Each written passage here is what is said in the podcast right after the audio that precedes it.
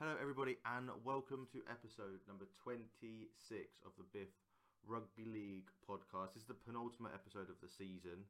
This is going to be our World Cup finals preview show, as well as throwing in every other bit of news that sort of has happened over the last week um, from hotel bust ups to Golden Boot winners to NRL transfers. Just absolutely ridiculous. Um, but before we get into all of that, Toby, I'm going to ask you how you are because you're the happiest of the three of us this week.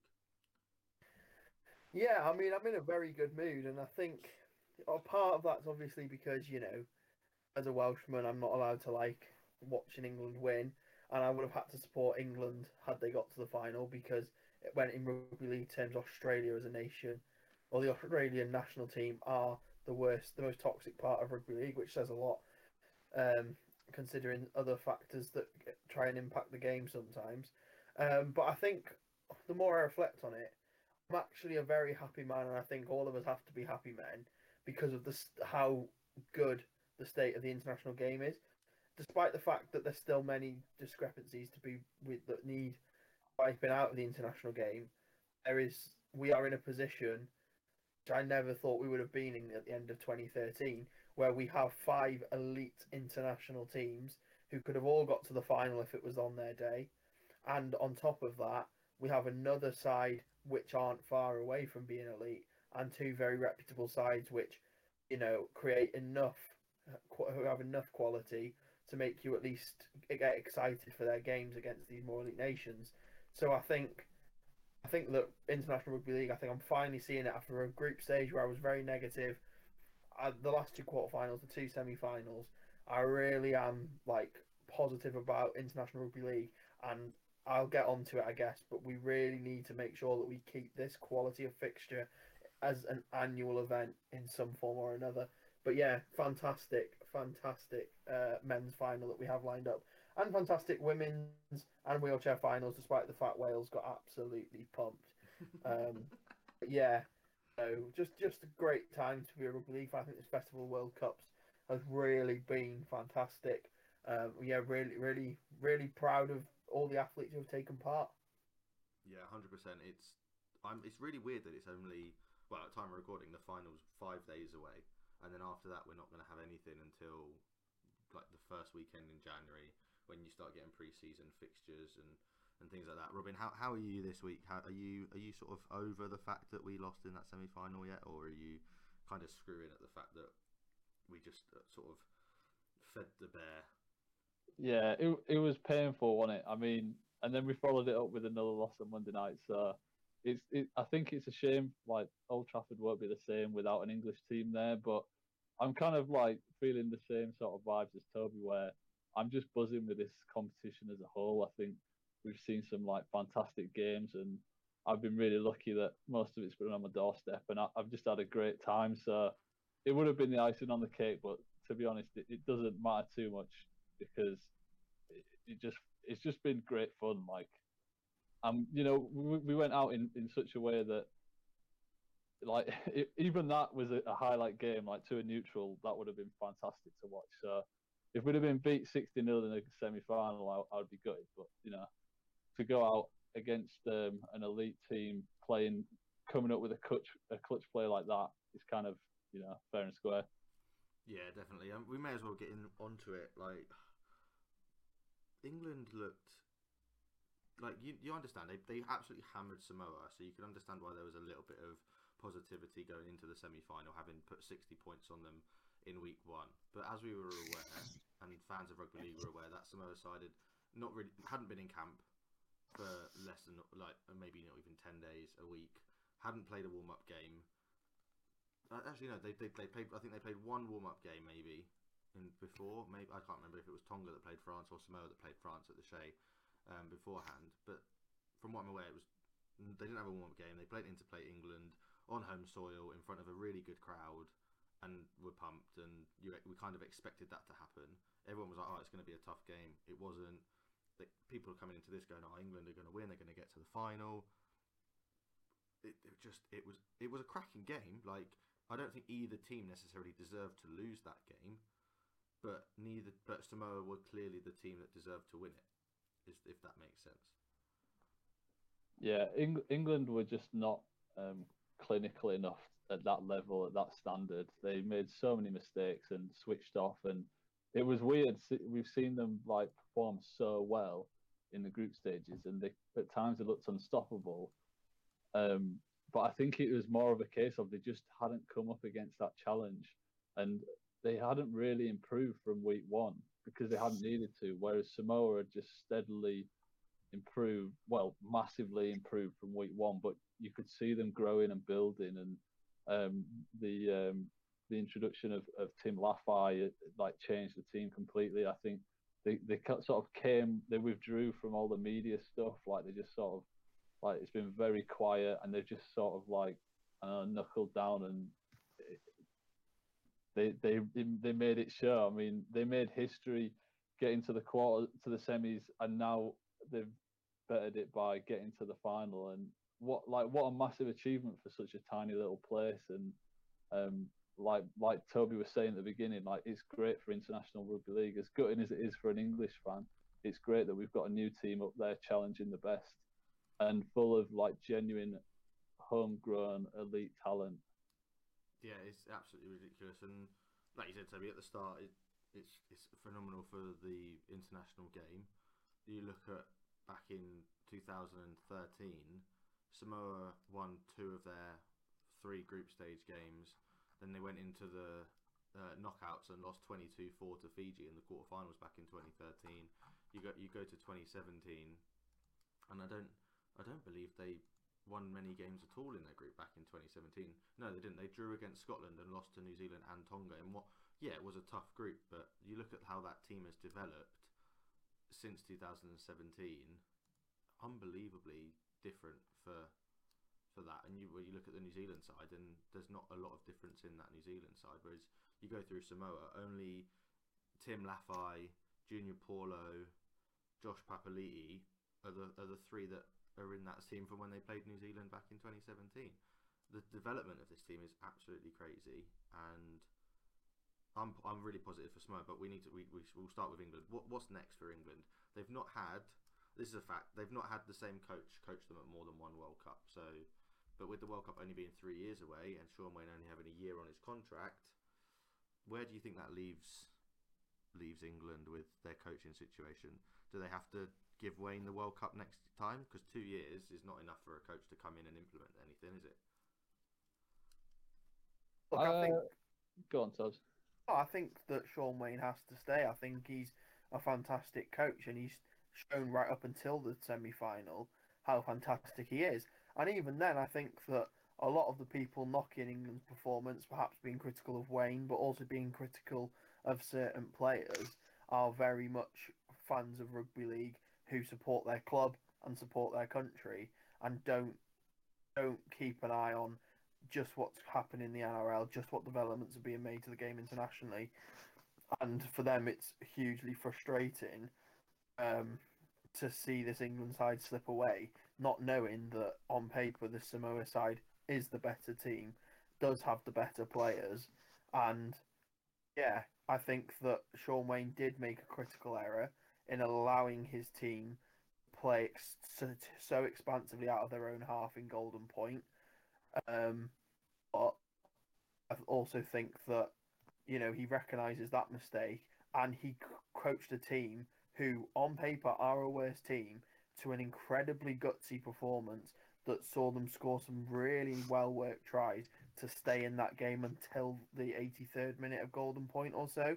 And I think that sort of really what's resonated with me is that if that I'm not sure England under saying Wayne Bennett even get get that game back to a golden point situation. And I think that is genuinely something that Shaun Wane has managed to breed.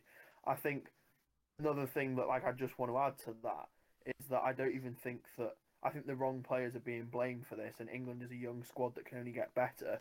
And I think the players who are actually sort of weren't good enough to be involved in that Samoa game aren't Jack Welsby and Sam Tomkins, but in fact probably Kallum Watkins um, and maybe like a Chris Hill or something. And I think that when you look at the players we were putting in our, you know, we were putting in our squad, when we were considering Zak Hardaker, Jake Connor, Ryan Sutton to just bring something different Yeah. and bring something that other players wouldn't expect. And I think that the selection crisis, which Shaun Wane managed to dull down and say wasn't an issue, actually has now really come to light against Samoa. With I think sort of there being too stagnant out of dummy half, but also there being sort of not enough players who are just completely comfortable with throwing the ball around to play that play style. Yeah, no, I, I totally agree. It was it was weird that we played better in the 15 minutes that Radley was at hooker. And I don't know if this was something you were going to touch on, Robin, but the lack of Andy Ackers on the bench was a, was a throw for me because his speed and the way he plays around the ruck could have exploited something that the Samoans haven't been very good at this tournament, and that is defending behind the ruck. Yeah, I, I would. I mean, he'll never, never reveal it, will he? But I wonder what his game plan like was. I wonder what his, his masterstroke was because t- to me, like, and it was working on the Ackers at the start Mm. of the tournament. I wasn't sure about that selection, and and he did try things around. You know, like we, we had a game with um, Sneyd in at halfback, so he, he tried his combinations, and I'd like to know why he went with the with the team he did over the one that um, appeared to be so successful.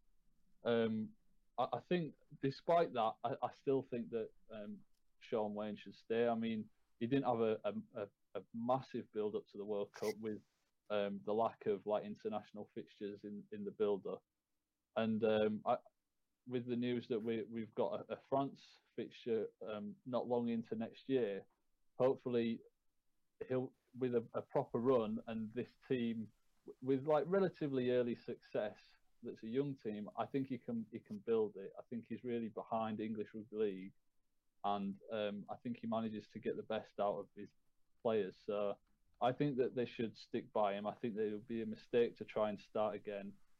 Um, but we'll we'll see what happens.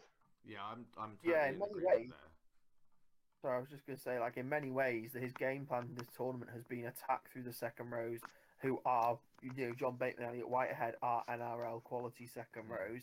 Attack through the centres, who Herbie Farnworth is an NRL quality centre, and then obviously like get you know get those line breaks, get up to the line, and then you've got Tom Burgess as a weapon, you've got your edges and your wingers as weapons, and I think that that's a lot more expansive than we were expecting Shaun Wane to play.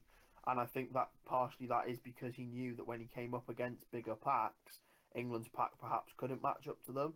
And I think what's really happened is that exp- you know you get to you get they put a really gutsy performance in. That game tactic has done really well to put to put the amount of points on Samoa that it did.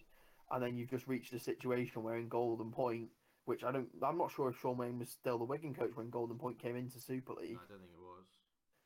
So he's probably never been in a golden point situation before, and I think that's something that only experience can teach you that you have to really just knuckle down, make the hard meters, and make and put field position first. Yeah, no, I totally agree. I mean, you look at some of the stats just from games played and points and everything else. You look at halves. Jack Welsby's played four games for England, um, just only scored four points. Marc Sneyd's played two games for England, and he's offered a little bit more. He's he's got the try with four points, but he's also kicked ten goals. Like so, he, Welsby really, like you said, he's might, maybe not to blame, but he's he's a young player the stage might have been a little bit too big for him, but we can build around him. Victor Radley coming into an England camp for the first time. He's never played with any of these other players. He played against them, but he's never played with any of these other players. Um, young lads like Kai Pierce Paul, Joe Batchelor, Mikolaj Oledzki, they're lads that are going to be in and around this squad for a long, long time. Players that we know are not going to be at the next World Cup. You're probably looking at Ryan Hall, Chris Hill, Watkins, Burgess, Tomkins, Whitehead. Those those five players there are maybe not Whitehead, but you're looking at well, he's 33, so yeah, probably looking at Whitehead as well. You look at these guys that have all played big test games for for England, all over the age of 30. There, needs to be. Ryan Hall's played 45 times for England. Like he's not gonna be, he's probably not going to play again. George Williams is still young enough. You're going to he's 28 years old. He's probably coming into the prime of his career. Needs to really kick on now. Like in terms of personnel, who who stays in this team for you for for the, the in the next three years? Who has to stay in this team, no matter what form they're in? Who do you have to build this team around? Well, I think Dom Young's got to, his name's got to be thrown in the ring because he just exploded, didn't he? And um, I think I think it, he's kind of a bit like Ryan Hall when when he first came on the scene and like instantly like the Australians respected him and on the international um, scene he was kind of feared a little bit. And I think that Dom Young's maybe replicating that a little bit which which is really helpful. And the fact that he's still over in the NRL means like fingers crossed he can only get better. And another player that has been really impressive and um, kept England in, in the game against Samoa was um, Herbie Farnworth and Oh, unbelievable.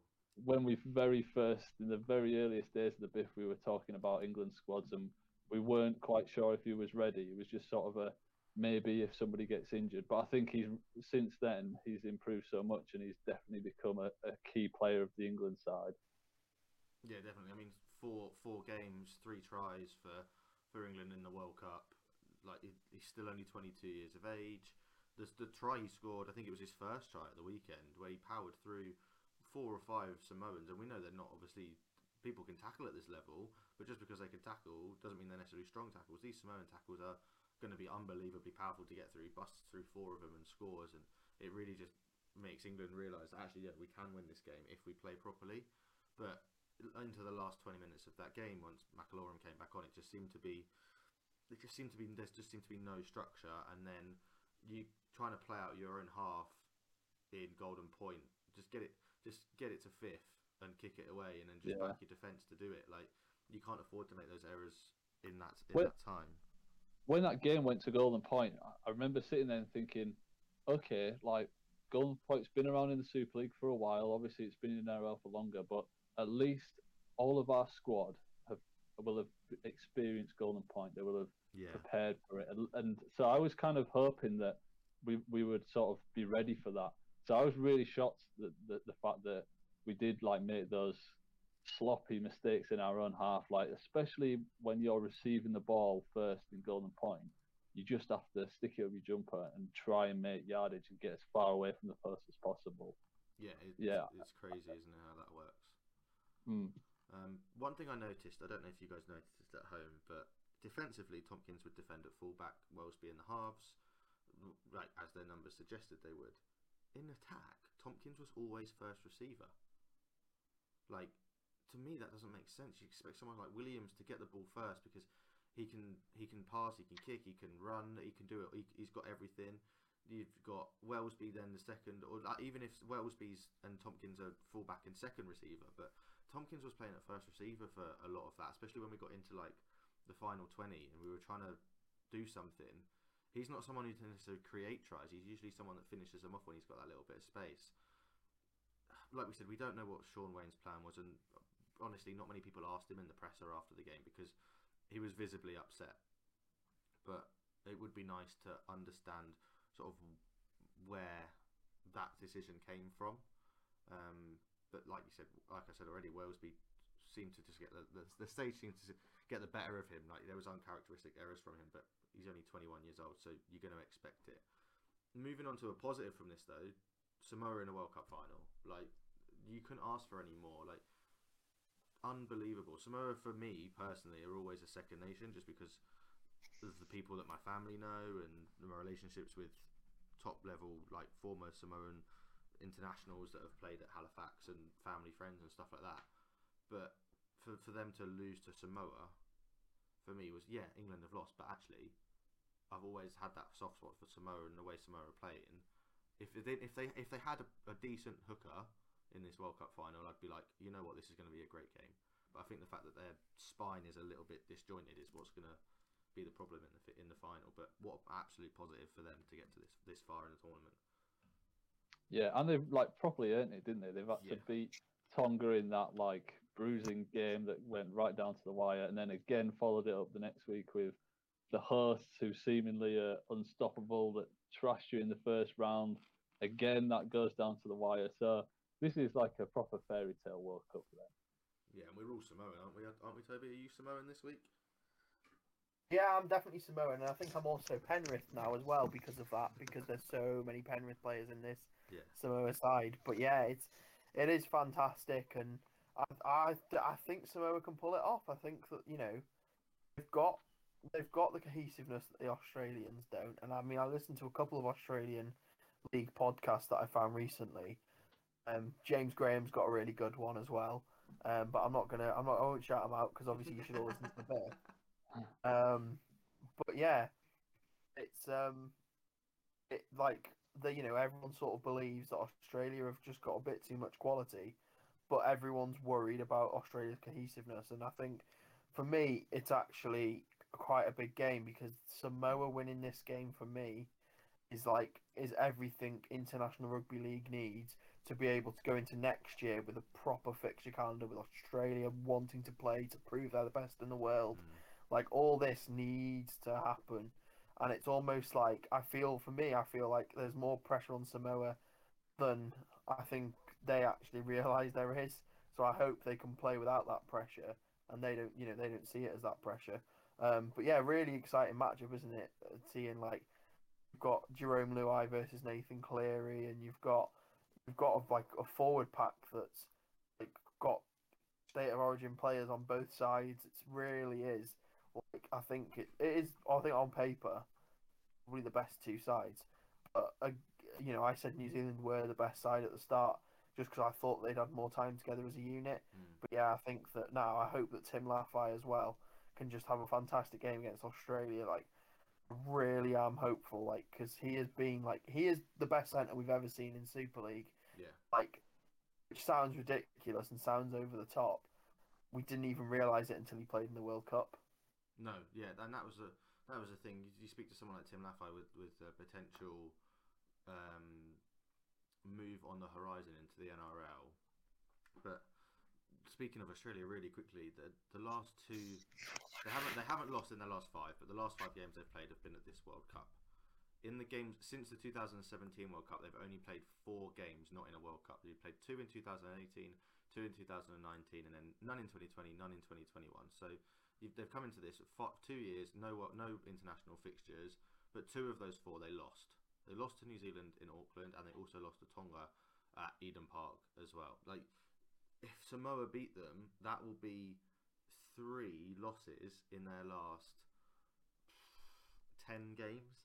Uh, the best team in the world, it can't lose three in their in their in their last ten games. You look at New Zealand in rugby union; they went on like a thirty-eight game win streak. In Ireland have hit thirty-seven. I think England hit thirty-five once, and like these at that time, these guys are the best international teams in the world but they can't beat the other. If they can't beat, if, if Australia can't beat Samoa this weekend, they're not going to. Yes, Samoa would have won the World Cup, and they will be the best team in the world. But the Australians will not like that, and maybe that's the kick up, like you said, the kick up the arse that they need to to really care. Speaking on Tim Lafai though, you said we didn't realise how good he was until the World Cup. The, he wasn't even selected originally. Like if that in, if those injuries don't happen in it's, they're massive what if questions. But if those injuries don't happen in that opening game against England to Tyrone May and Patrick, is it Patrick Tago that got injured as well?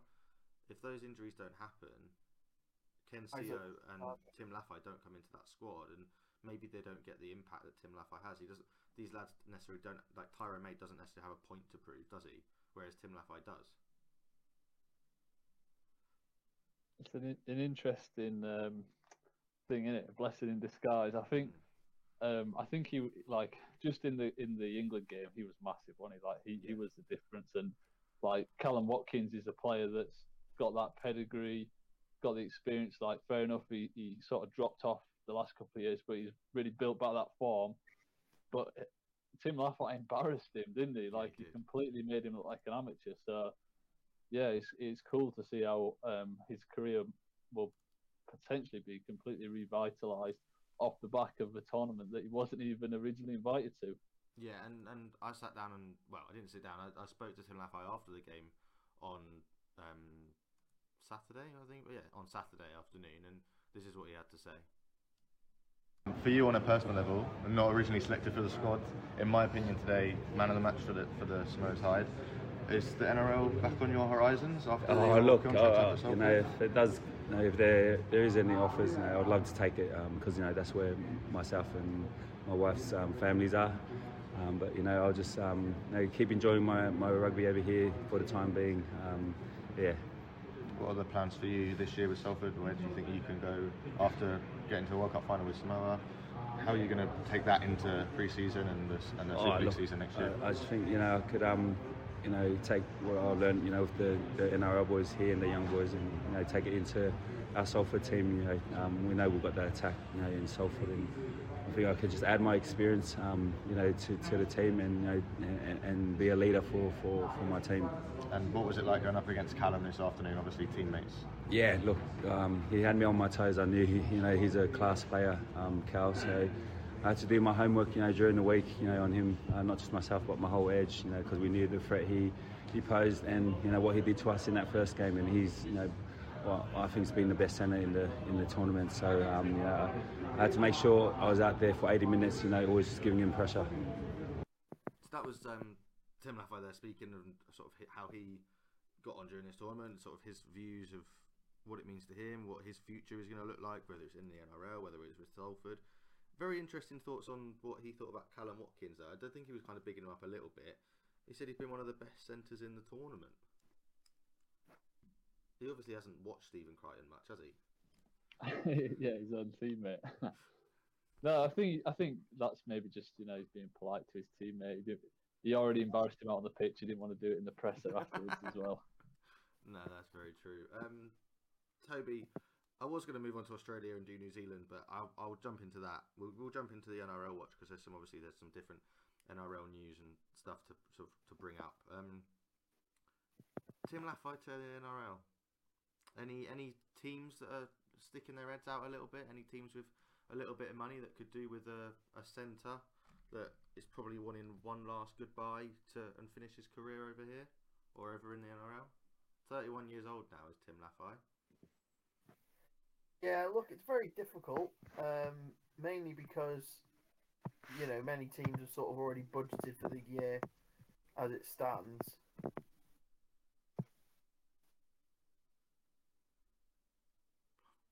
Has he gone? I'm back. Oh, there, you're back. You're here. You are here. I'm here. You're here. I'm yeah. here. Yeah. So it's uh, no, it's a difficult one to tell to be honest because uh, because a lot of teams are sort of already ready.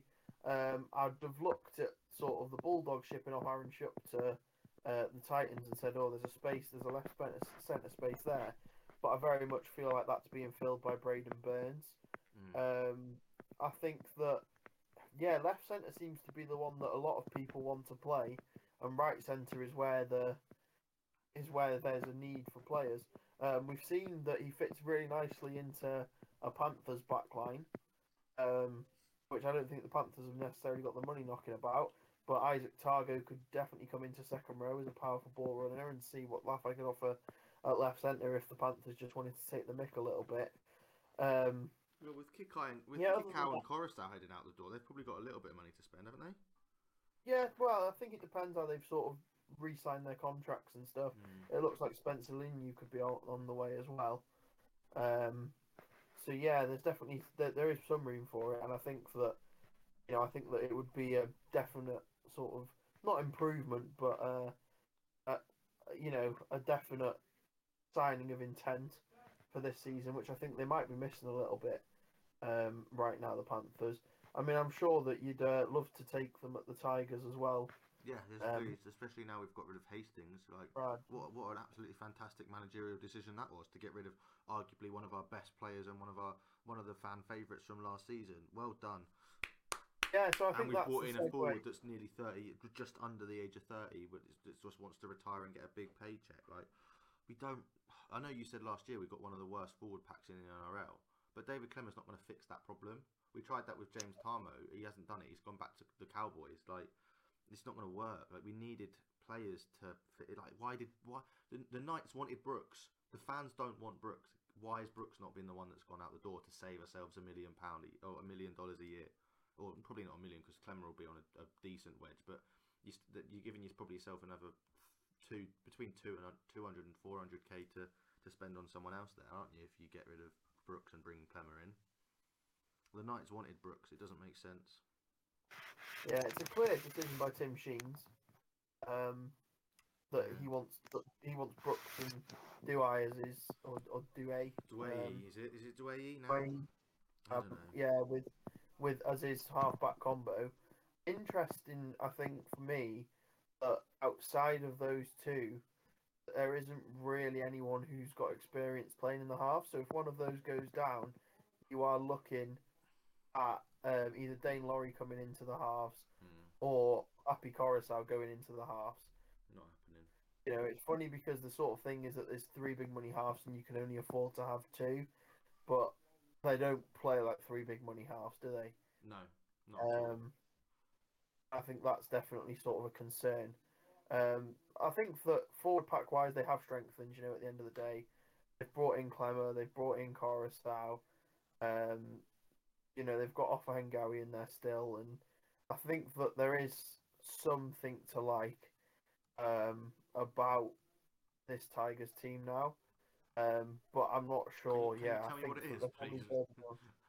Can you just tell me what it is? What- Because at the minute I don't. Other than Yeah. oh wait, there isn't any. Other than Daine Laurie at fullback, and that's it really. I'm You've not- got Isaiah Papali'i in there as well. Yeah, very- Papali'i and Koroisau are, are coming into that team really do help. But I mean,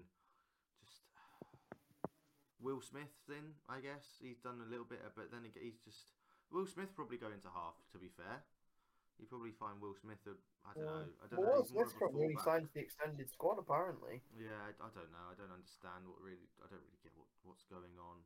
But yeah, it's all a Um, bit confusing for the Tigers, I think. But I'll tell you what, if you're the Newcastle Knights, you're very happy with your signing there. Yeah, I'm hundred percent. Um, I, I just don't see it. I don't understand it. Can't get my head around it. Um, something else I can't get my head around. Um, and as our NRL, NRL expert, is anyone going to want to sign James Bentley because Leeds want to get him out the door? Yeah, well, I think I think the only logical place for him to go would be to South Sydney. Um, just, just to be able to play that one game a year against the Sydney Roosters, have it out with Victor Radley at the, at the Uh, they play whistle. each other like four times, so that'd be well. No, they'd all be they'd both be banned for from all of them, wouldn't Yeah. they? So it's just No, the but to first be game of the fair, season. giving him his credit, Leeds fans rave about Bentley. Like in terms of the second half of that Leeds season, He calmed down lot, before the grand final, Bentley was a huge part in turning that team round. Yeah, they, Bentley had a down. fantastic second half of the season for Leeds. Um, Leeds really rate him, and I think that an NRL coach who is willing to, let's be honest, he's he's going to be a cheap player to sign. An NRL, an NRL coach who backs themselves as being able to sort out somebody's discipline could actually come in and get quite a quite a steal, quite a squad player. Do you reckon he'd go to even the Dolphins? Huh? Do you reckon he'd go to the Dolphins? It depends on Wayne Bennett's feelings on that kind of player. To be honest, um, you know, I can see him more going to be to be in a Melbourne Storm and sort of because you know Yeah. they like to sort of get a bit grubby around the wrestle, a bit of a Felise Kaufusi replacement. Yeah, there's a lot of players to replace at some of these clubs where obviously the players Yeah. are to this new team. So there's there's obviously another team full of 25 spots that you need to fill with top quality players. So you'll probably find a lot more Super League players will go over for more money, but not necessarily more game time. Um, we'll we'll touch on this a little bit. This Victor Radley versus James Bentley situation. Um, according to the BBC Sport, which is where I'm reading this now, Sydney Roosters Radley was involved in an altercation with the Leeds runners James Bentley at a hotel in Manchester on Sunday. The England team was staying in the hotel following the, the defeat to Samoa on the Saturday. Um, Ra- Bentley is rumoured to be the instigator as he was seen abusing and um, basically trying to get a reaction out of Shaun Wane. Um, and so Radley stepped in to protect his coach and supposedly headbutted Bentley, who needed stitches. Um, that's as far as I've read. It's obviously being investigated, but I'm so happy someone's finally told Bentley what to do with himself and stepped and stood up to him because all year we've talked about how much of a grub he's been and everything else. Just I don't know. Yeah, it's just mental, isn't it? It is a bit of an odd situation. So this happened after the Samoa game. This happened on the Sunday. Um, yeah, on the Sunday. I get and yeah, I guess they were all out having a meal or something, and apparently Bentley was invited back to the England hotel by an England by a teammate. So I'm guessing a Leeds player. Is there any other? Maybe Oledzki Oh, invited him back. Like who else would it have been that would? Who else is in the England squad that's a Leeds player that would have invited him back? Just a- Unless it was a Saints player, he knew him from that time. yeah, maybe it could have been. Yeah, it could have been.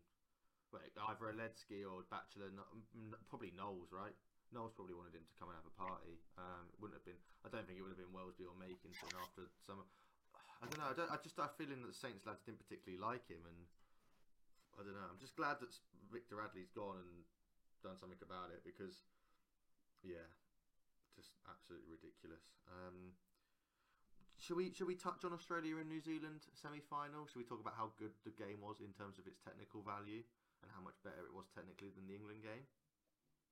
It was another level, wasn't it? I Yeah. was um, I was lucky enough to be there, and it was just. I was unlucky enough not to be there.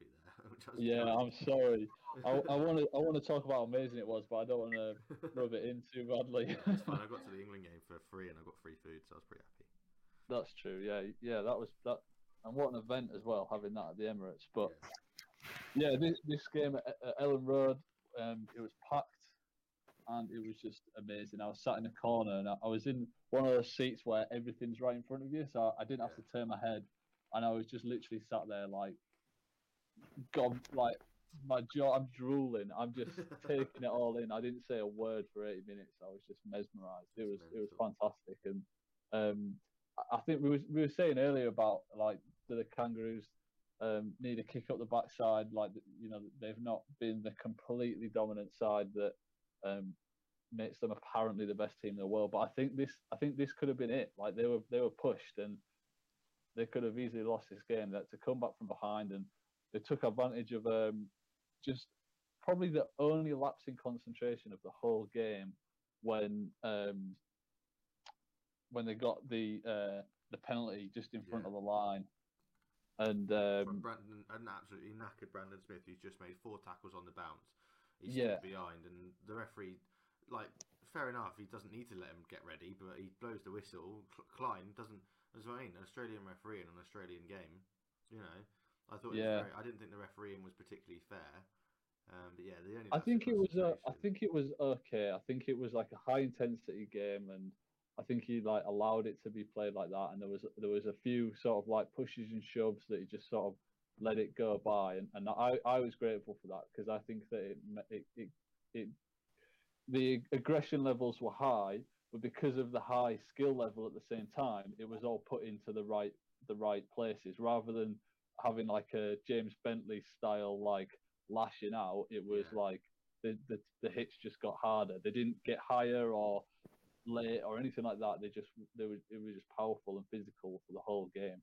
So I, I quite enjoyed it from that point of view. Um, yeah, it, it was just it was just amazing, and I, I there was I noticed just from just from my experience there was loads of people there that didn't hadn't seen the game before.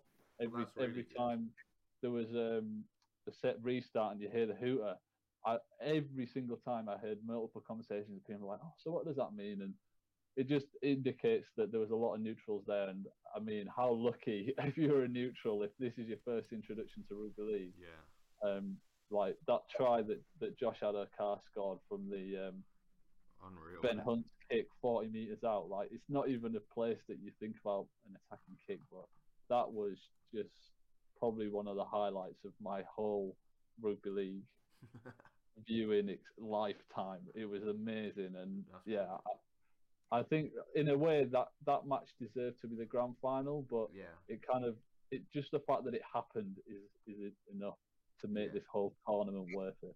Yeah, um, I just want to point out that Josh Addo-Carr has scored 12 tries in this tournament, which equals Valentine Holmes record from five years ago for tries in a tournament. He's got one more game to go. Um, if that, if Josh Addo-Carr scores uh, a hat, uh, scores four tries, he will have scored 16, which is the same amount of tries that Billy Slater scored in like three tournaments, which is absolutely ridiculous. Same as Jarryd Haynes scored 14 over three tournaments, and Like Ryan Hall scored 14 over three tournaments. Adokar has come in and he's really cha- he's really just added something to this Australia team that it like the New South Wales Origin team didn't have. And I mean, have seen that more because obviously having watched having realised that decision. How how gutted would you be if you're a New South Wales Australia fan going, oh yeah, I'm really happy we're winning the we're going to potentially win the World Cup and we're in a World Cup final, but why the hell wasn't this bloke picked for our Origin side this year? Yeah, I mean, I don't think that you know at that point in time that Addo-Carr probably makes a difference to to how that team, you know, to how the Origin squad plays necessarily. But that said, I mean, I think that I, I genuinely believe that the try we saw him score is once in a lifetime. No one will ever see a bomb go for 30, 40 meters and it just accidentally end up in the hands of an on-rushing winger ever again. Like that was simply incredible. Um, I think that he's been let down a little bit by the Bulldogs this year. Um, they haven't used him properly. They haven't unleashed him the way he, that you know he can be unleashed. And I think that this is really. I think that the conversations coming out of Australia now is actually, you know, we slept on this guy after he left Storm. Um, we expect, you know, but seeing him now, like he is the best winger. He is the best, if not one of the best. He's the, he is the best winger at the moment, if not one of the best wingers of all time, with what he's able to do. Yeah. Um, and I think that that's something which we'll only be able to truly say once his career's over. But he really is like in a class of his own. Yeah, someone else. Uh, we're talking cl- class of their own. The Golden Boot announcements were, were made the other night. Joey Manu uh, won the men's Golden Boot. Um, Ray McGregor won the women's Golden Boot, and Seb Bechara won the wheelchair Golden Boot. Um, three fantastic players, players we've mentioned all tournament for every single team they've played for. For me, to meet the Golden Boot winner in York on a rainy Sunday morning or Saturday morning, whatever it was, that's I've completed life. Like if you're pick, if I'm picking a rugby league team of rugby league players I've met and had a photo with, he's the only one that's he's the first name on that team sheet every week. No matter like, you just have to, and to think and to think of the fact that he is he is just so good, and he doesn't play doesn't play fullback for his club. That's ridiculous. And do you it? know what though? Like I, I'm not a massive fan. uh, Well, he's very good. He's defensively very good, and he's very good with the ball in hand. He is. He's a selfish fullback in many respects, and I, I think that he does like. I do think there is many times where you know you want him to just take less carries, not touch the ball as much, and I, I don't think that he, you know, he has been the best player at the World Cup, and I was surprised that he was given the Golden Boot um, because I think that you know a player who I think that players who have probably um, had their hand in more tries would would have got that award. But by the same token, you know, I think that everyone admits that Joey Manu has a skill set that is specific to him and that makes him a fantastic player. Yeah, I mean he's had three tries, five try assists, fifty-seven tackle breaks, two line breaks, not seventy-nine percent tackle efficiency.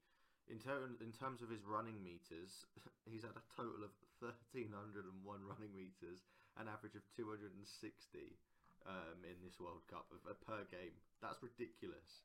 Like in terms, It is, but I think that's mental. New Zealand. It hinders New Zealand more than the stats suggest. I think. Yeah, in terms of yeah. So I think that, and I think you know after their performance against Fiji, I thought that I I would have understood if you had if you put Nicoll-Klokstad at fullback for his defending, and had Manu uh, directly up against Mitchell. But not that that made a difference to the end result of this game. Like absolutely, it didn't.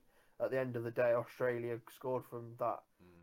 that penalty. Brandon Smith had was forced to play way too many minutes when Jeremy Marshall King is in the squad and could have relieved him of some of that time. yeah, And and in the last 15, 20 minutes, Australia is a team of a, of you know one to seventeen, best three in the world in their position in each play, you know in each position if that makes sense yeah, definitely.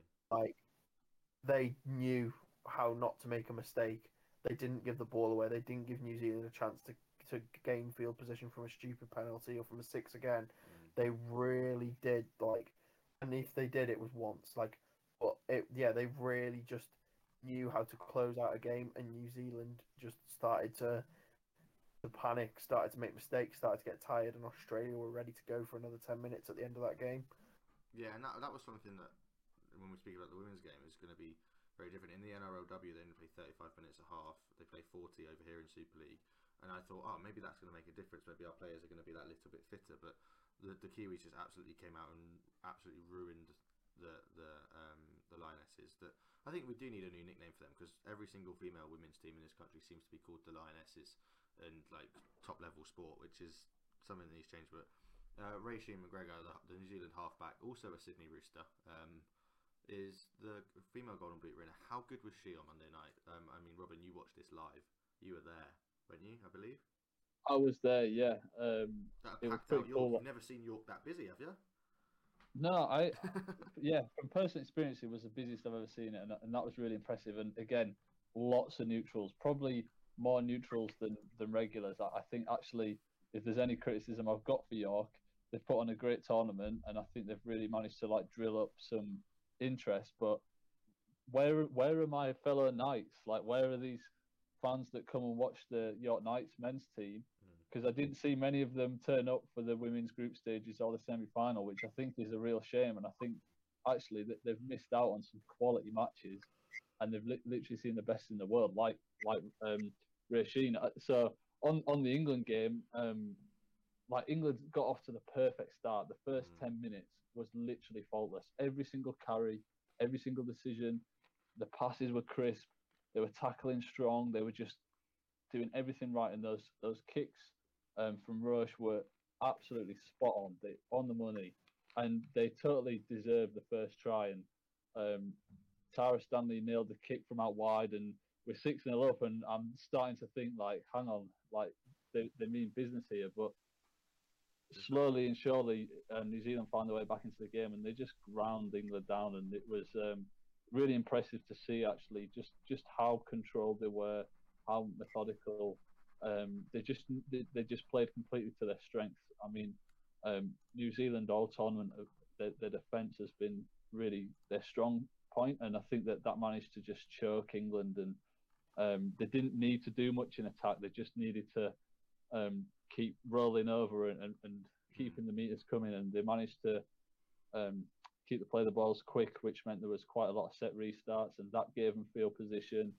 Um, and off the back of that, their two um, cannonball centres were just like causing complete havoc. And yeah, how good is um, is it Hafwanga or how I don't know how you say the name, but she was unbelievable. The on the right edge for New Zealand.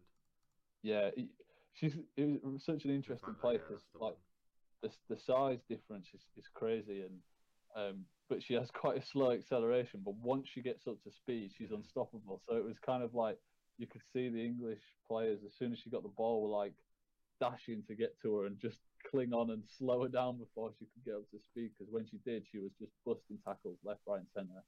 Yeah, um, defensively um, as well. Was it? Is it Amber Hall, the second rower? Like she was. She was yeah, just, like every like people would. Hall and Clark. Like, yeah, Amber Paris Hall, Clark, Crystal Rota, like just just unbelievable. Like yeah, we just couldn't we couldn't deal with them physically. They were just too strong and, and too powerful. Where who wins this World Cup final? Because the, from what I've seen of Australia, yes, they are unbelievable, and they did beat New Zealand. But New Zealand gave them a real good fright last week mm. in in the quarter in that semi final. Uh, no, sorry, in the in the last game of the group stage, and but we know Australia had rested a few. New Zealand have sort of played the same team throughout.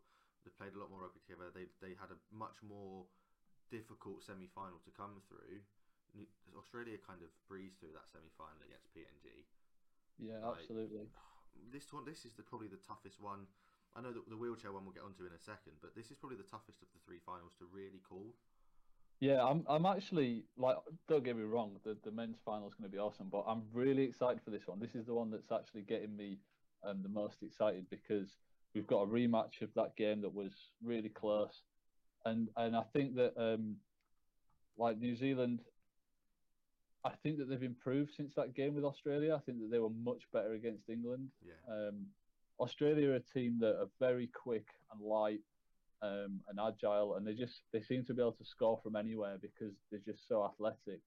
um, whereas New Zealand are a, a much bigger side um, that tend to kind of like like to sort of grind down the opposition. So it just it just depends whether Australia can kind of um, keep the ball flowing and, and run the forwards around, or whether New Zealand can start to gain some field position and like enter the arm wrestle. Because if they can, if they can keep it as that kind of a game, then I, I think that they can get the result. Yeah, Toby, do you think it's as close to call as what I think it is, or do you think that maybe one team has definitely got the edge over the other? Oh, I think that's quite a difficult question to answer. I think that there is a team who will be favourites with, you know, with the bookies. Um, I, you know, I think that's obvious that that's Australia. But yeah, I think that both teams are capable now. You know, you look at you look at Samoa England, like the group stage, and now is very different times of a tournament.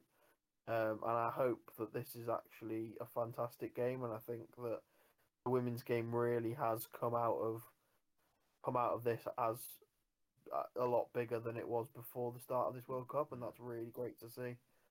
Yeah, hundred percent. One thing that is a bit disappointing to see from an England point of view is uh, Craig Richards left his role as women's head coach following the defeat.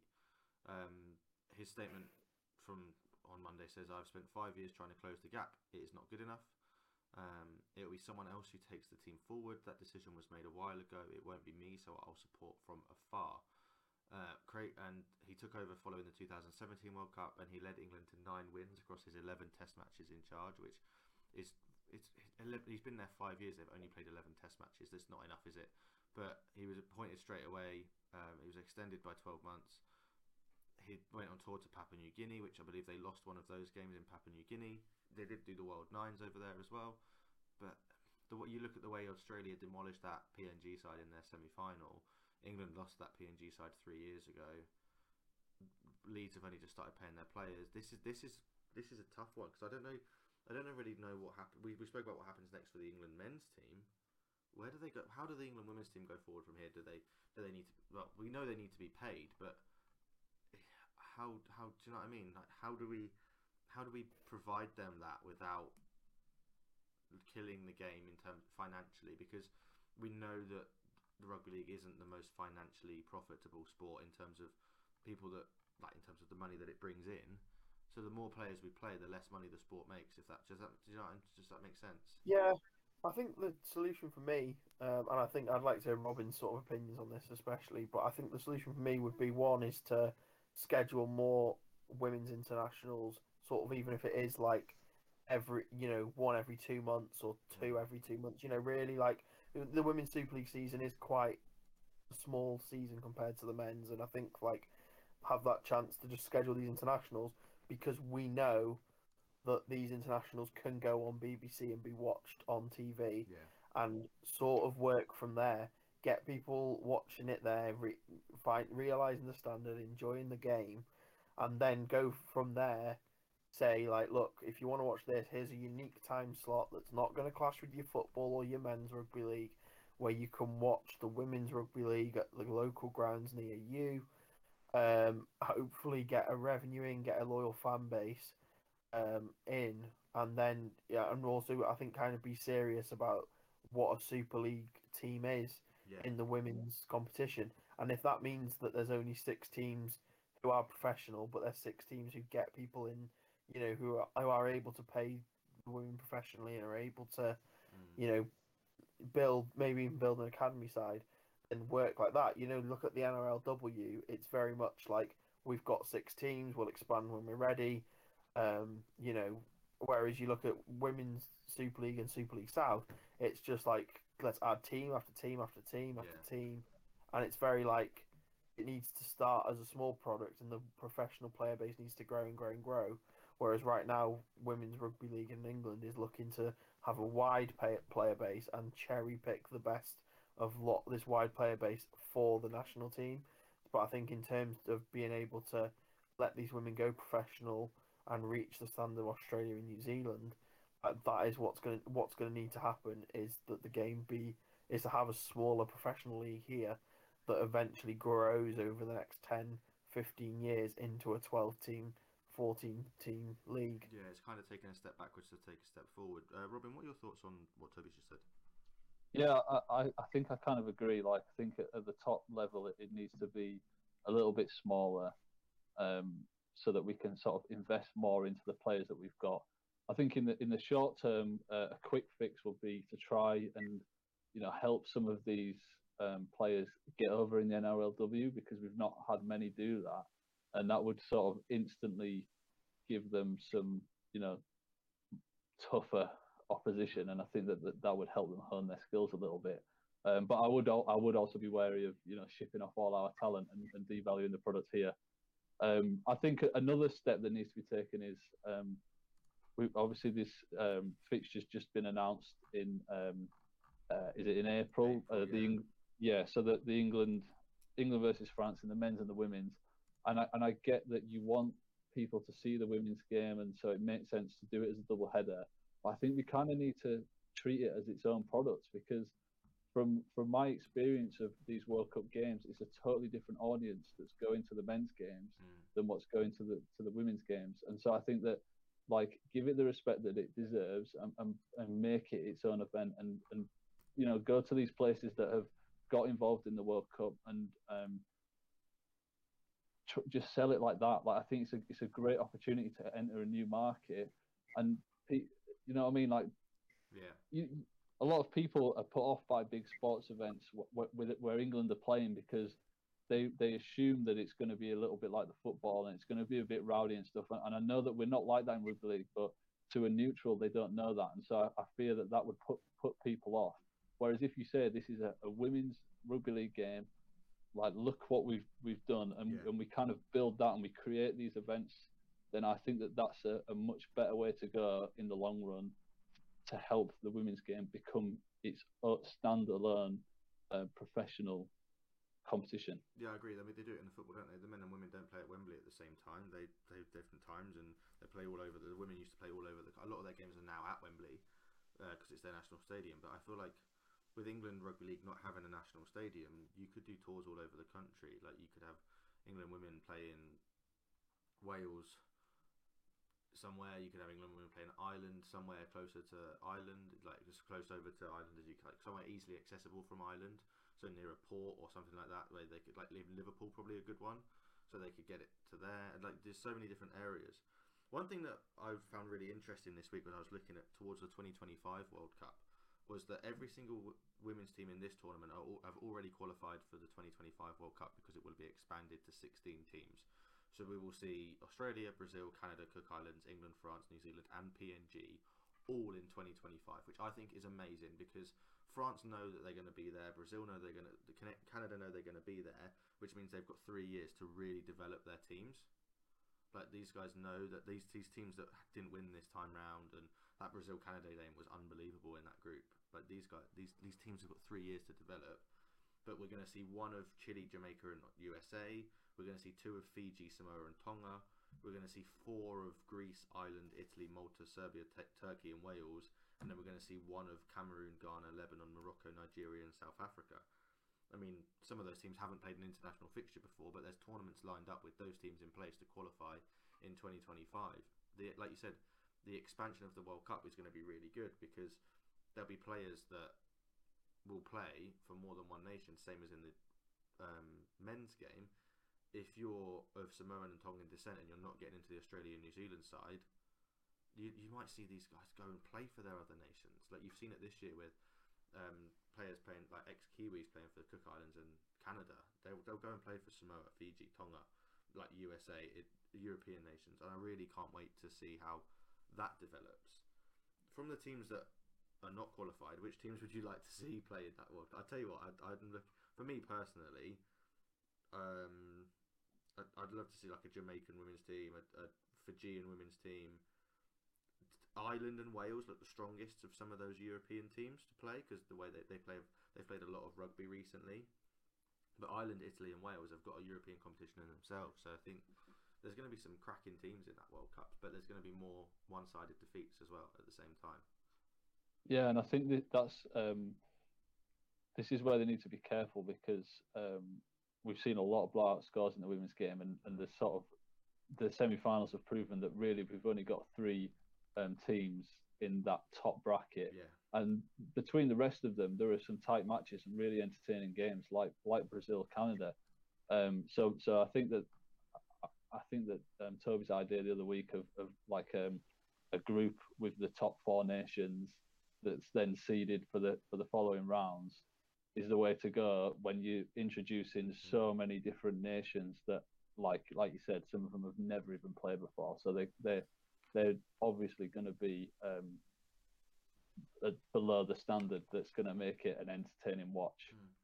I mean, the, the eight nations that have qualified now, that have automatically qualified, would will be um, should then be put into tiers. So the four that won their groups should be number one. Like so, the teams that finish top of their group will be one. The teams that finish second in their group would also be one. So they'd be pool one. The teams that finish um, third and fourth would be pool two, and then the qualifiers would be drawn in three and four, sort of thing. So you'd have Yeah. Australia, England, New Zealand, and PNG would not face each other in the group stage necessarily, which would then make your the quarterfinal. Then you are getting obviously the best teams at the end of the tournament. So, but like you, but then that also means you avoid the likes of Australia versus England or Australia versus New Zealand in the group stage, which some people would love to see. But the way the World Cup works, you want your best teams to play each other at the end of the tournament. So, it, it's very much hit and miss, isn't it, on what you need to do. But I agree that in another sense that we've mentioned this multiple times in this World Cup, teams that finish third should go into a plate. Teams that finish fourth potentially in a bowl. That would be just to give them more fixtures. It doesn't necessarily have to be for anything, but it could just be, oh, this is the seventh, eighth playoff or whatever that is. Do you know what I mean? It Mm. would really work. Um, I don't really know where to move on to now. There's still so much sort of to to bring up. Wheelchair tournament. That was the one. Um, Toby, what went wrong, man? What went wrong? I thought Wales were going to be up there. I thought they were going to give us a fight in that semi final on Sunday. I mean, you have to consider that in the grand scheme of things, we are up there. But yeah, there is there is a clear gap between Australia, France. Well, France, England, Australia in that order. Then there's like, you know, if it was like a league, there'd be like a good three or four leagues with just nobody in them Yeah. before you got down to Wales's level. And I think, I think that's all you can expect, really. You know, considering that a lot of the people who are going to get involved in wheelchair rugby league in England are going to, you know, are still going to be massive rugby league fans who want to play but just can't. Whereas in Wales, you play wheelchair rugby league because it's a sport you've kind of like Yeah. you've you've gravitated towards for for some reason. Um, you know, it's not like you've actively gone out there searching to play rugby league necessarily. Um, so yeah, I think that it's actually it's quite a proud moment, but it's also I find it incredible that on such a small pitch and with you know with these big wheelchairs, like five big wheelchairs on such a Mm. small pitch, to be able to score hundred odd points like that takes some serious practice Yeah, and does, skill and talent, and I think that's like the main thing to come out of this is like the wheelchair game has just been so fantastic for me. Um, I think that it, you know, it's the one which I think I can I could get people who aren't interested in watching rugby to watch with me. Um, and I think that really is a credit. And I don't think that the scorelines matter as much as I said in a previous podcast. Um, Not so in, yeah, in the wheelchair game because we know how one-sided some games can be, and yeah, and I the think England versus Wales where- game from was it last summer when they when we when we first saw it on the BBC. It wasn't as it wasn't as distant as 125-22, but we also know that the England side wasn't as uh, maybe as packed out as what it was, and the Wales side probably was missing a few. But the the way these scores are jumped to and from being really close or really far apart all the time is phenomenal. I mean, the USA had never played a game before, and they went and beat Scotland in the first game of the World Cup, and uh, they ran Wales close before being annihilated by France. So you look at it and go, actually, this is quite entertaining how this works. Yeah, Yeah. I- this was my first experience watching it. I, I was at this one in, in Sheffield, um, and it, I, I'm a bit conflicted. I'm not gonna lie. Don't get me wrong. I really enjoyed it, and the skill levels of these athletes is unbelievable. And, and when you think of how difficult it must be to use your arms to move around and do all these these gross movements, would, ta- would completely shatter your arms. You would be they would be under so much fatigue to then also be able to catch and pass the ball with such fine skill when your arms must be absolutely burning is really incredible.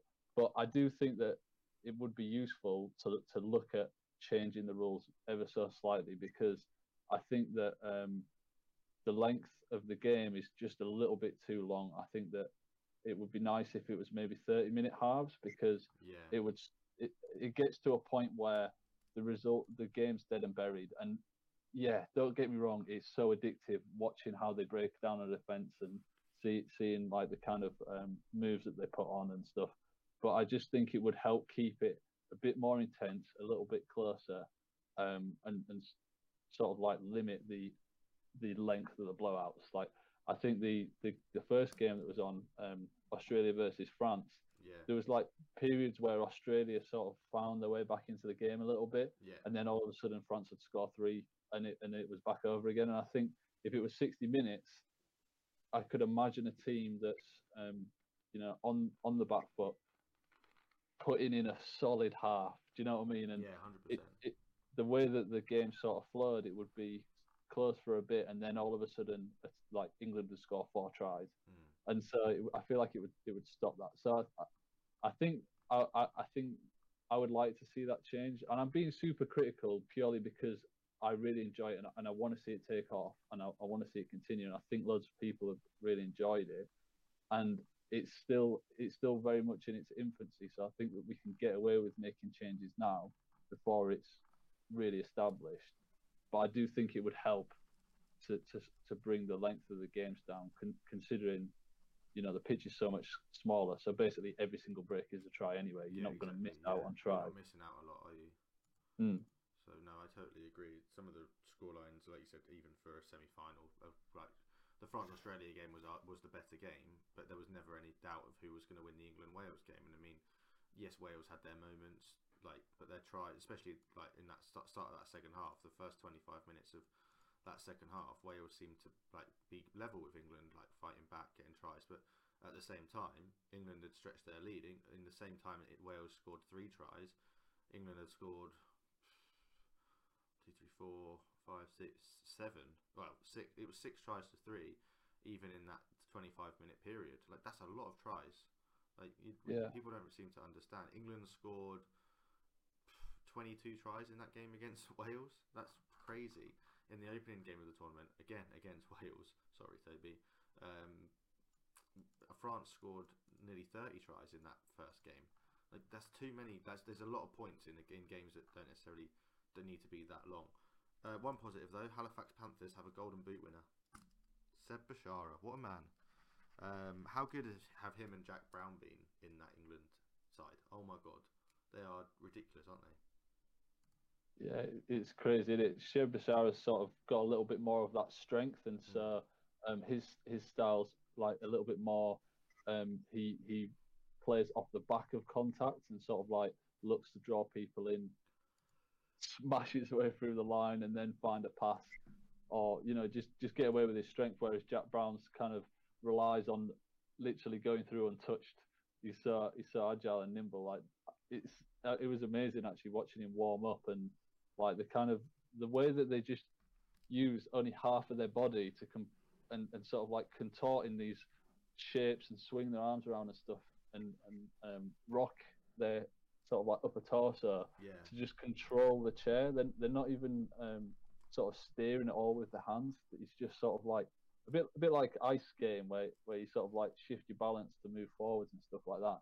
And and he's the the control that he's got is amazing. He was doing these like start, stop, turn around, go backwards, stop, turn around, go forwards Yeah. things in the blink of an eye. Like it's really incredible to see. And like I I- I think he's um he's almost too good. He's almost like a level above everyone around him, and maybe the game needs to catch up. And like, who knows? In five years' time, we'll have teams that are just full of Jack Browns, and then it'll be like an amazing spectacle. Yeah, hundred percent. Um, just a quick shout out, Bedford Tigers, my team, great team. Um, two Scotland internationals are joining the Bedford Tigers um, wheelchair team, which kicks off this year. Paul uh, Lauder and Midge Hartley will boost the start of that, and also joining the team is Disability Darts World Champion Snowy Dyson. So there's some there's some celebrities joining the Bedford Tigers this year. So that'll be really really interesting. Um, they're Cool. actually meeting. They actually met tonight, so I need to um, figure out what is what was going on. Um, it says Wednesday the fifteenth of November, but it's Wednesday the sixteenth. Um, so yeah, that was not the right date on the post, but never mind. I'm sure people still turned up. Um, speaking of the wheelchair tournament, it's it's set a six time, and it's the first game we're going to mention. Before we went live, I or before we started recording, I said to the Robin and Toby that there was going to be nine points available, and we were going to do team that wins, margin, correct score. Robin said, "Oh, why don't we do player of the match instead of correct score?" I'm going to do both, so there's actually 12 points up for grabs. I'm week. not happy with this.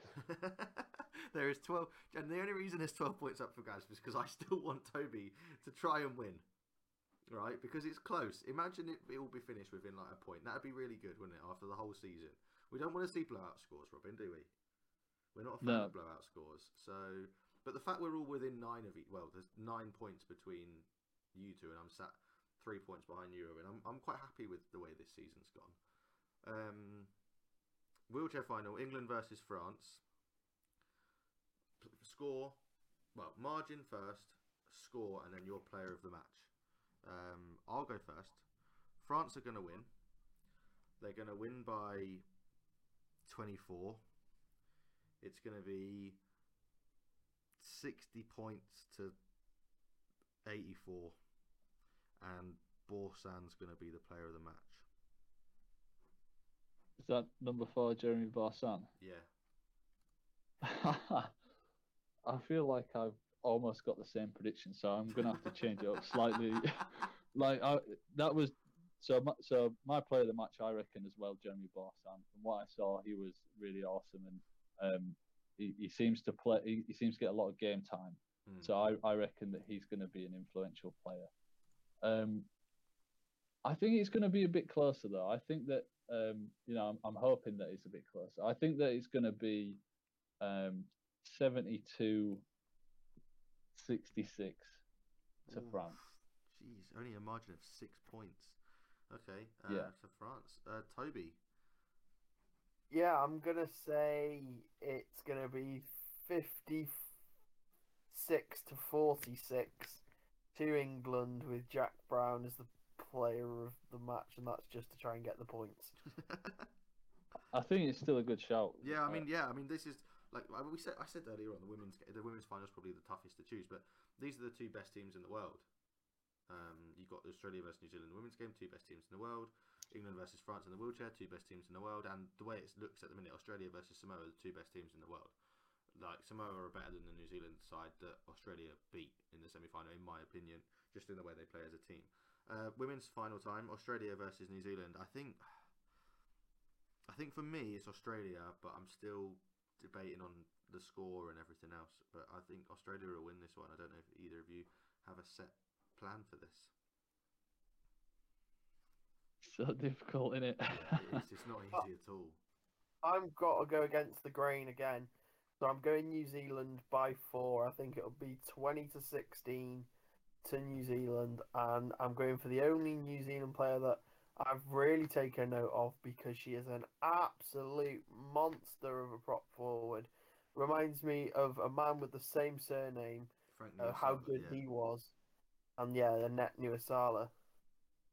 Yeah, fair enough. I, I fair, yeah, crazy forward. Um, like everything about this New Zealand team is really, really good. Um, I'm gonna go Australia to win, but the player of the match is not going to be an Australian player.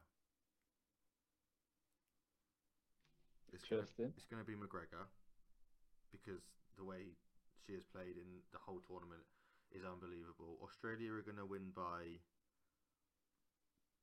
eight, and it's going to be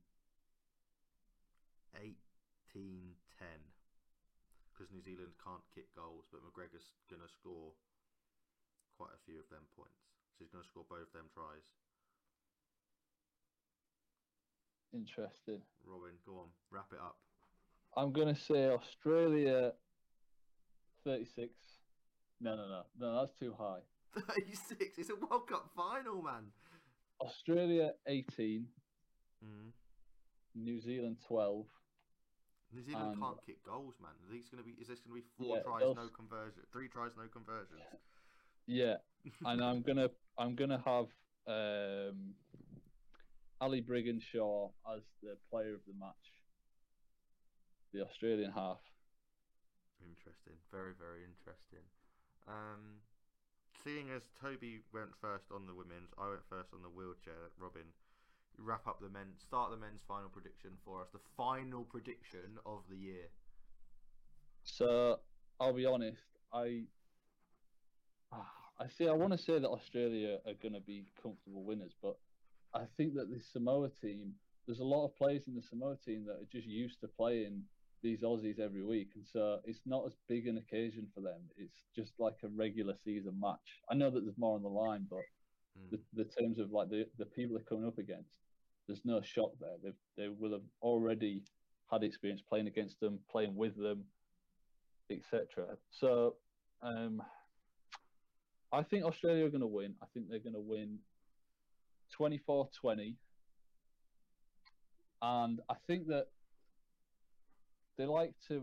I I feel like from what I've seen when they've picked the the um, player of the match awards in this World Cup is they kind of like to come up with a narrative before the game Mm. and then just make it work Yeah, I agree. and go, oh yeah, they were always going to be man of the match. They are the man of the match, and I think that that they'll write the narrative this week about James Tedesco. Oh, oh, that's not the name I was expecting to come out of your mouth just then. I was halfway through writing Cleary down before you said it. I was like, whoa. Um, Toby, you've got the final. No, yeah. Before I do the, the last one, you you got yours. I was about to say I've written my prediction down and I forgot I haven't said it out loud yet. Um, do you want to go first or shall I? Or- Yeah, well, I'll go first. No, I like. I'm in two minds about this. Like, we haven't seen many low-scoring games, but I think the Australian finals and stuff, like the really tense ones, they tend to not often get into double figures. I don't know if that's a smart play or not. Um, but I'm gonna go for eight points to six Oof. to Samoa. to Samoa. Oh man, my oh mate, Jesus, who's man of the match? Samoa, and because of that fact, that eight point factor, I think there's gonna have to be a penalty in there. There's gonna have to be, uh, and because of that, I think I'm gonna go with Stephen Crichton. Oh, we're so in tune, Yeah. you and me. We are so in tune. I've gone Samoa, 16 points to 22. Uh, Stephen Crichton, man of the match. Yeah, I, I think think, that's a I great genuinely shout. think this Samoa team can win this World Cup. Like, I, I haven't wanted to say it all episode in case one of you got into it, but I don't mind saying it. Samoa to win the World Cup is a dream, and I just think as a squad, as a collective, the battles they've been through in the last five years, p- trying to like pick their squad, the way they've come together and embraced their culture, like the amount of players that play for the same team, all NR, uh, all but one or two NRL based players in the in the 17. Yes, they don't have a hooker, but that didn't seem to affect them at all at the weekend. yeah, in Brown Chanel and Harris is like this is his game. He can afford to break every bone in his body because he's not playing next year. leave it so all out there. Yeah, like I think the thing that they will, won't they? Like these these Samo- these Australians, they don't have it like you said at the start. You said you, you summed it up perfectly. They the Australians don't care about the, the game at all, do they? They don't care about the international game. The players might, but the the actual top dogs and the CEOs and the chairmans and the club owners and the, even the Australian Rugby League Commission, they don't care about the international game. These Samoans are playing not just for themselves and their country, but they're playing for their family, they're playing for their friends, they're playing for everyone else who isn't Australian on the planet this weekend. And I know there's probably not going to be 70,000 people there like we, they would have had if England had made both finals, but anyone who isn't Australian in that stadium is going to be screaming for Samoa to win that game. Mm. I want a Samoa flag. I want a New Zealand flag. I want stuff. I want to be waving stuff about. I want to be Samoan. I'm Samoan all week. I was Samoan as soon as that final whistle. Well, maybe not as soon as the final whistle went because I was pretty heartbroken. But by the time I'd got on the, the train, I was like, you know what? I'm Samoan for a week. Well, ten days or however long it's going to be. I am Samoan. Yeah. Yeah, of, no, all, of all the predictions that we've made tonight, I, Toby's 8 6 Steve Crichton man of the match in a Samoa victory is the one that I want to happen the most. Oh, is that because if I get mine right, I'm probably going to overtake you? no, that's just because it would be just like one of the greatest World Cup finals ever, wouldn't it? And it, it would just um, I- imagine how tense it would be at Old Trafford and the satisfaction of seeing the Aussies get Mm. beat. Imagine And- we all finished on the same amount of points. That'd be mental. We'd have to do a tiebreak. So we have to do some. We'd have to, I don't know what the tie which- break would be. We'd have to play like an online. We'd have to play rugby league live or something, wouldn't we? Yeah, I'm up for that. My dream situation really is for Australia to lose this and then invite Fiji, Tonga, Samoa, New Zealand, England over to Australia next year for some sort of mini tournament. Yeah, Um, and it sounds funny 'cause it's almost like well, you you're basically replaying a World Cup, but yeah, like that that I think this comp you know we do have to be playing these games every year, and at the same time, like if it wasn't a tournament, like you look at how like rugby union works, they have they play each other every autumn and every summer. yeah, They play each other in these like glorified friendlies, yeah, and people take them seriously. yeah. So I don't know what you know. I think we can do that in rugby league too. You could have international tournaments while the league's still going on as well. Like team players would like you could have on a Friday night. You could have maybe not a Friday night, but on a weekend you could have double headers. Like at York, for example, you could have York City Knights versus Featherstone, and then you could have England versus France or England versus someone at that level that is really matched up with them. Like that would be really really interesting to see, like, especially in the women's game. England versus France is quite a tough one. We saw how decent of a game that was uh, earlier this year um, when that was played in Warrington. But you have things like that rolled up, and you you I know we said oh don't package them as things, but if you have a championship game or a League One game on before, you're going to get people watching rugby they might not have seen before as well. So they're going to pick up Yeah. the club at the same time.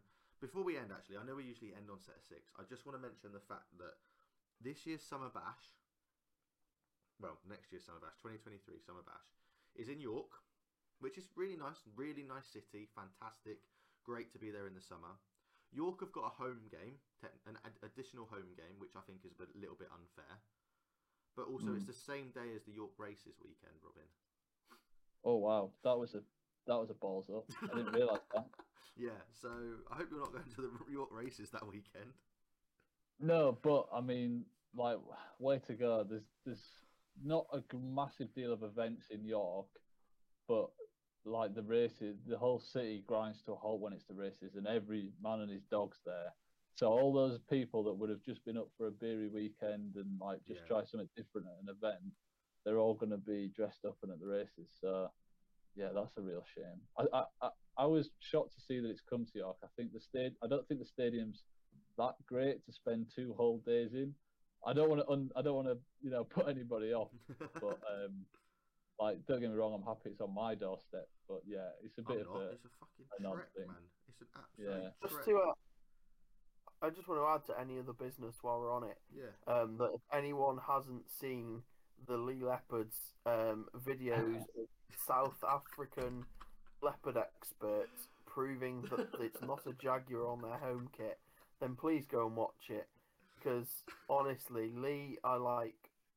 I don't know what Derek Beaumont is doing, but he is panicking right now.